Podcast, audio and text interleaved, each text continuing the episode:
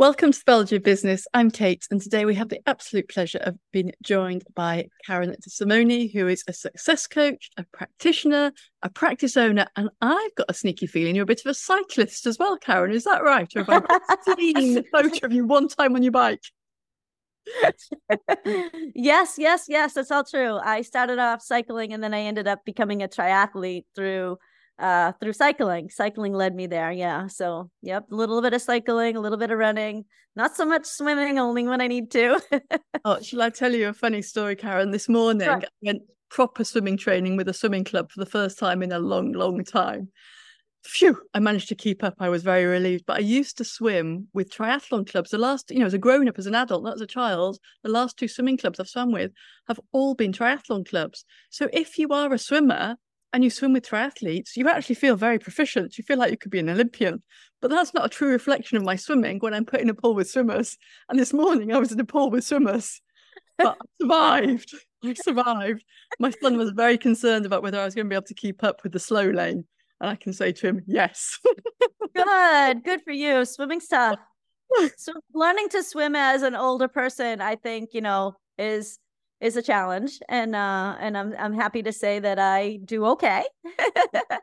I'm not the most proficient swimmer, but I get the job done. Uh, so Karen, I admire gonna... I admire great swimmers. I really do. We're going to be talking today about growing and scaling. Um, and we were talking going to talk specifically in relationship to your practice but I'm very aware of just having touched upon this. You described how cycling then took you to triathlon, which was a journey of personal growth. And my return back into a proper swimming club this morning was an example of personal growth as well. Because I think it's very easy for the practitioner, and we're specifically talking probably about physiotherapists here, many of them have got an athletic background, to be highly competitive and be obsessed with growth of their practice rather than growth of necessarily of themselves or of their quality of life. Wow, that was I love that. That's so true.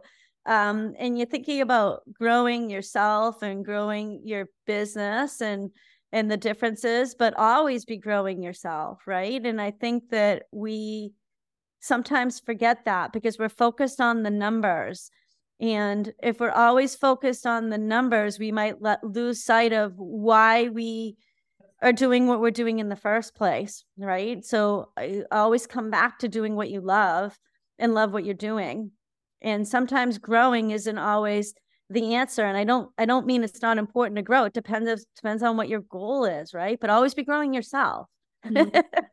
so often I see this contradiction in um as practitioner, as a physiotherapist, you're trying to gift your clients their quality of life, their ability to pick up the grandkids, do the gardening again, go on holiday, go for a hike, feel youthful. But there's many, many practitioners and practice owners, and I've certainly been guilty of this. I don't know if you have, where you're not living with that congruence and you're almost like the obese cardiologist in that what you're selling and what you're living are misaligned yeah yeah that's that's very true you and i see this a lot and um not to be um picking on any profession but you see this a lot in the hospitals with the doctors and the nurses um you know that they're they aren't the most healthy versions of of what we what we want to be right? Because they're not living the the model of what they're what they're actually trying to help other people do. So i always believed that you should be a, a product of the product and for me that was always part of my lifestyle. I was always uh, um, i loved exercise always since i was little. I remember my sister and i were so opposite because she didn't like it so she had a hard time finding activities that she enjoyed um, doing. I, I was the opposite. I always loved all kinds of activities so i was blessed that way that i already loved it. So to keep it to keep it in my life was a challenge through graduate school and through all of that. So I think you always have to decide what's important to you. And and for me at a very young age, it was always important and I just kept it that way. But you have to make that decision and then stick to it and then find ways to stick to it. I did the way I did it was I was always the teacher. So I always taught either aerobics or cycling. Um, and so that kept me consistent because I was teaching, I had to go, right? So yeah, that was the way I did it when I was in graduate school and time time is limited, right? So you have to make a decision and then stick to it. I think we don't do that a lot of the time. We don't hold ourselves to the standard that we that we need to if we, we we're going to make it an important part of our life.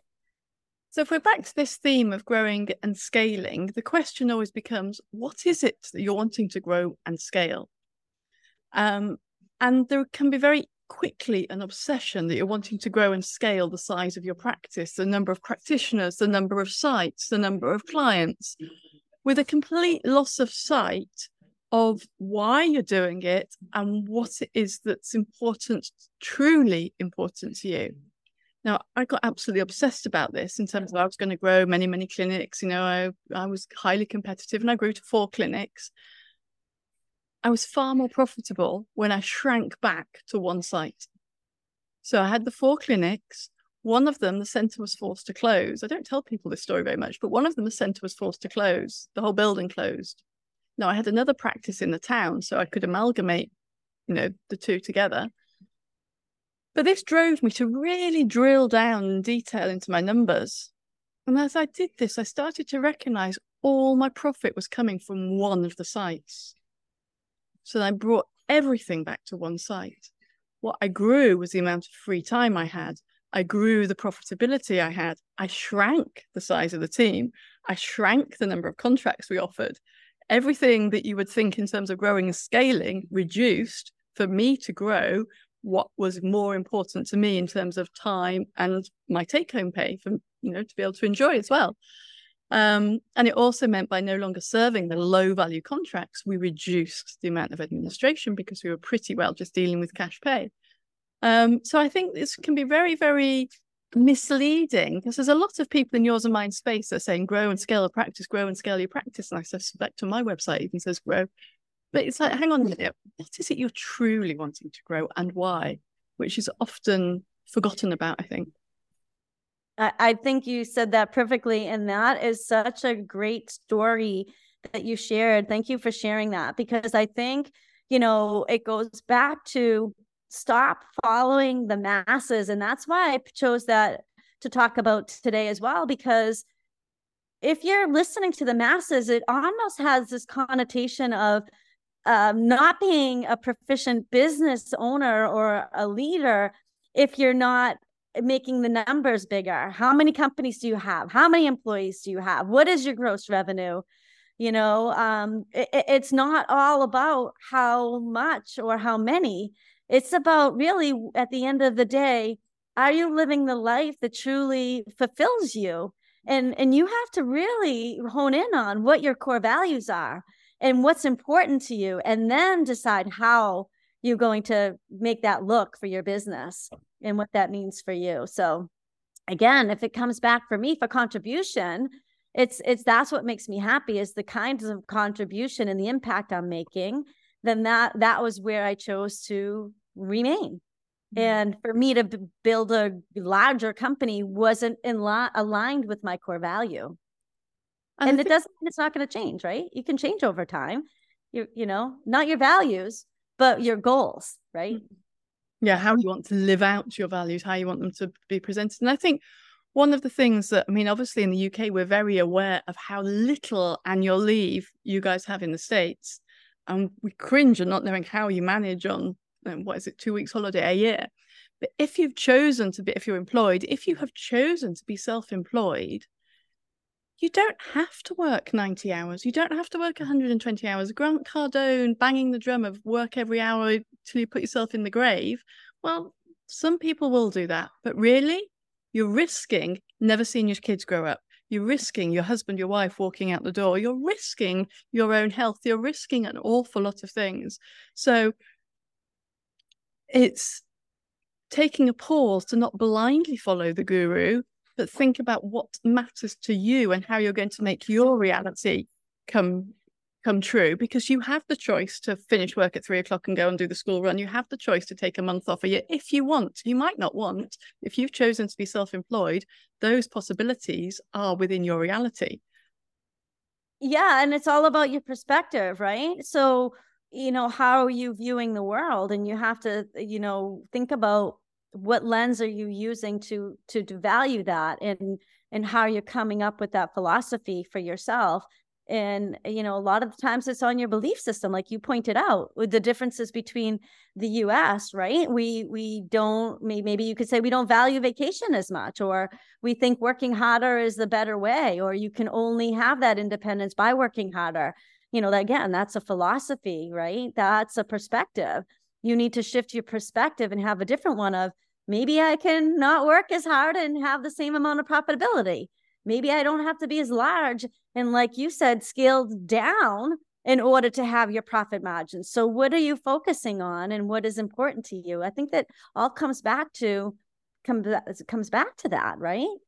really uh, does. And you touched upon this a moment ago in terms of this sort of question of how many clinics have got, how many staff have you got, how many, how many, how many, how many, how many. Like it's an ego competition rather than hang on a minute, how many times did you go to sports day? How many times did you pick up your kids? How many times have you been out for a bike ride this month?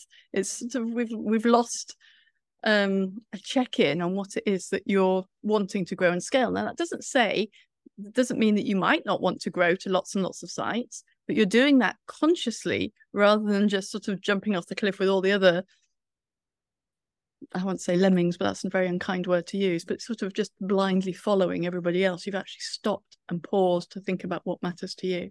Yeah. Because- and because I think as you're growing, you might also be losing sight of what you love doing, right? Because if you're changing for the sake of growing, are you also doing things that aren't serving you your person the best that you can. So you're becoming unfulfilled, filling a role that you didn't really want to do, but was necessary for you to grow.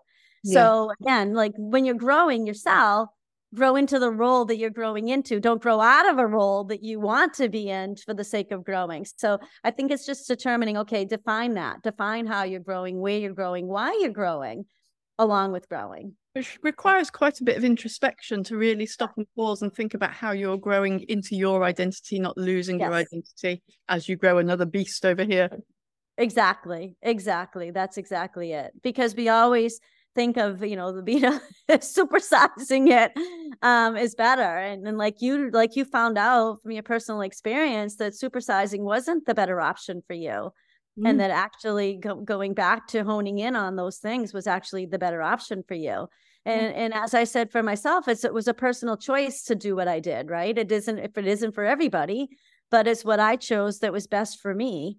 And um and and i and i think that we really need to be aware of what we're getting ourselves into as we as we change and shift and do it for the reasons that serve you best.